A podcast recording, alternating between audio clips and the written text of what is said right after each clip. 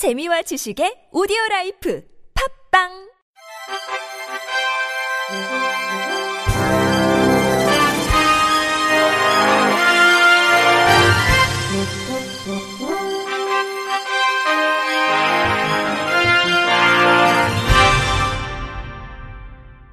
청취자 여러분 안녕하십니까? 1월 30일 화요일 KBS 뉴스입니다.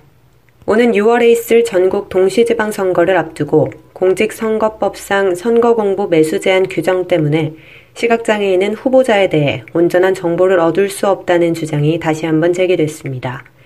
한국시각장애인연합회 정책실 김훈 연구원은 선거법에 따르면 책자형 선거 공보의 경우 대통령 선거는 16면 이내, 국회의원 지방자치단체의 장선거는 12면 이내, 지방의회 의원 선거는 8면 이내로 각각 작성해야 한다며 점자를 사용하면 보통 2배에서 3배의 용지가 더 필요한데 현행법상 일반형과 점자형의 면수가 같게 제작되고 있다고 지적했습니다.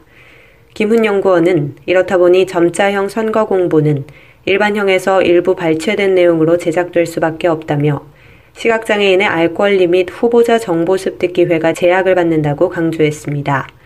김 연구원은 각급 선거관리위원회에 일반형과 같은 내용을 담은 점자형 선거 공보를 제작해달라고 선거 때마다 요청했지만 여전히 바뀐 것은 없다며 오는 6월 지방선거 전에 변화가 있어야 할 것이라고 목소리를 높였습니다. 또 김 연구원은 음성 제공으로 점자를 가름할 수 있도록 한 조향도 문제라며 이는 점자형 선거 공보를 따로 제작하지 않고 음성으로만 제작해도 된다는 뜻으로 해석될 여지가 있다고 주장했습니다. 그러면서 김영구원은 공직선거법 65조 4항 본문 중 점자형 선거 공보를 작성 제출하여야 하되로 시작되는 부분을 점자형 선거 공보를 작성 제출하여야 하되 추가로 인쇄물 접근성, 바코드를 할 수 있다로 개정할 필요가 있다고 덧붙였습니다. 서울시가 지난 9년 동안 진행해온 저소득 장애인 맞춤형 집수리 사업의 누적 대상이 올해 1000가구를 돌파할 예정입니다. 저소득 장애인 맞춤형 집수리 사업은 거주 환경, 장애 유형, 행동 패턴 등을 종합적으로 고려해 무료로 주거 환경을 개선하는 사업으로 지난 2009년 서울시와 한국장애인 개발원이 공동으로 시작했습니다. 특히 서울시는 올해 지원 가구를 지난해보다 1.5배 많은 150가구로 늘렸고 예산도 7억 원으로 편성해 다음 달 23일까지의 관할 거주지 동주민센터를 통해 사업 참여를 희망하는 가구를 모집합니다. 최종 선정된 가구에 시각장애인에게는 디지털 리모컨 도어락, 가스 자동 차단기, 청각장애인인 경우 화상 인터폰 설치, 휠체어 이용인은 원활한 이동을 위해 주택 진입로와 현관 바닥의 높낮이를 제거하고 경사로를 만드는 등 당사자 의견을 반영한 맞춤형 편의시설을 설치할 계획입니다. 서울시 김인철 복지본부장은 저소득 장애인 맞춤형 집수리 사업은 당사자에게 생활의 편리성과 안전성을 보장해주기 위해 시작한 사업으로 서울시 복지본부 전체적인 사업 가운데 가장 만족도가 높다며 앞으로도 저소득 장애인의 삶의 질이 향상될 수 있도록 지속적인 관심과 적극적인 지원을 아끼지 않겠다고 말했습니다. 조석영 서울 강북장애인 복지관장이 서울시 장애인 복지관 협회장에 재임됐습니다. 조 관장은 지난 18일 열린 서울시 장애인 복지관협회 제10대 회장 선거에 출마해 당선됐습니다. 조 회장은 협회장을 맡은 임기 동안 장애인 복지관의 위상 강화를 위해 최선을 다하겠다며 모두가 협력해 함께 성장하고 장애, 비장애라는 차별과 편견을 넘어 행복한 삶을 살 수 있도록 노력하겠다고 말했습니다. 한편 제10대 서울시 장애인 복지관 협회장 임기는 다음 달 1일부터 3년간입니다. 경기도 광명시가 다음 달부터 1에서 3급 중증 시각장애인을 대상으로 점자 주민등록증을 발급합니다. 시각장애인이 주민등록증을 재발급 신청하거나 이미 주민등록증을 소지한 1에서 3급 시각장애인이 동주민센터에서 점자 스티커를 신청하면 시 민원 여건과에서 취합해 제작한 뒤 동주민센터에서 해당 신청인에게 교부할 계획입니다. 시 관계자는 앞으로도 시민감동 민원 서비스를 구현해 시민 불편 사항을 적극적으로 발굴하고 개선할 예정이라고 말했습니다.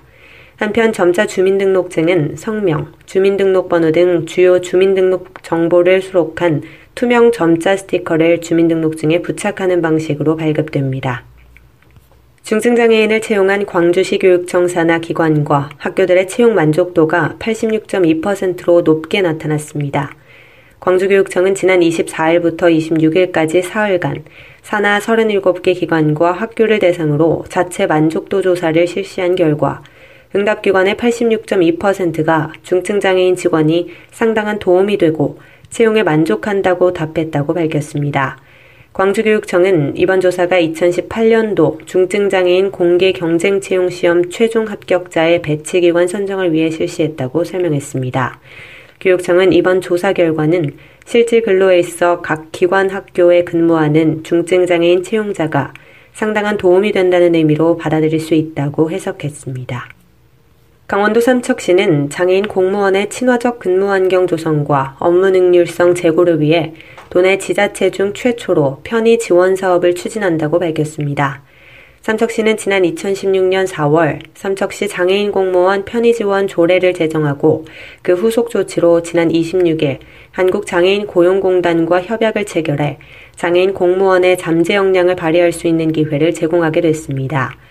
시는 장애인 공무원 편의 지원을 위한 정책을 수립하고 예산을 공단에 출연하며 공단은 근로지원인 배치 및 업무용 보조공학기기, 장비 지원과 사후 관리 등의 사업을 수행하게 됩니다. 이에 따라 시는 내달 7일까지 장애인 공무원 대상 수요 조사를 거쳐 편의 지원 사업을 신청할 예정입니다.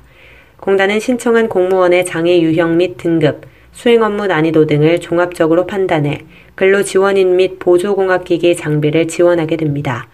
시 관계자는 장애 유형별 특성을 고려한 편의 지원을 통해 장애인 공무원의 근로 환경이 개선돼 원활한 업무 수행과 능률 증진에 이바지할 수 있을 것이라고 밝혔습니다. 성폭행 혐의로 기소된 지적장애인이 검찰 조사 당시에 제대로 된 진술을 하지 못하는 상태였다는 점이 인정돼 무죄를 선고받았습니다. 광주고법 형사 1부는 성폭력 범죄의 처벌 등에 관한 특례법 위반 혐의로 기소된 지적장애 2급 30살 A씨에 대한 항소심에서 원심과 같이 무죄를 선고했다고 밝혔습니다. A씨는 지난해 4월 평소 알고 지내던 31살 지적장애인 B씨를 폐가로 끌고 가 성폭행한 혐의로 기소됐습니다. 재판부는 A씨 신문조서 등 A씨 혐의를 입증하려 검찰이 제출한 증거가 신빙성이 없다고 봤고 A씨가 지적장애인으로 100분가량 진행된 검찰 조사 당시 조사관 질문을 제대로 이해하지 못했을 것이라고 판단했습니다. 특히 성폭행 의미조차 제대로 이해하지 못하는 A씨를 상대로 한 조사는 그 신빙성이 부족하다고 지적했습니다. 또 A씨처럼 의사소통과 표현에 어려움이 있는 장애인의 경우 국선 변호인 등 조력이 필요하지만 이를 지키지 않은 점도 검찰 조사 신빙성을 떨어지게 하는 이유라고 설명했습니다. 끝으로 날씨입니다. 내일은 전국이 구름이 많은 가운데 제주도 지역은 밤부터 모레 새벽까지 비나 눈이 곳곳에 내리겠습니다. 전국 대부분 지역에 건조특보가 발효 중인 가운데 대기가 매우 건조하겠습니다. 산불이나 각종 화재 예방에 유의하시기 바랍니다. 내일 아침 최저 기온은 마이너스 13도, 에서 마이너스 2도가 되겠습니다. 낮 최고 기온은 마이너스 1도에서 6도가 되겠습니다. 바다의 물결은 서해 앞바다 0.5에서 2m, 남해 앞바다 0.5에서 1m, 동해 앞바다 0.5에서 2m로 일겠습니다. 이상으로 1월 30일 화요일 KBS 뉴스를 마칩니다. 지금까지 제작의 류창동, 진행의 조소혜였습니다. 고맙습니다. KBRC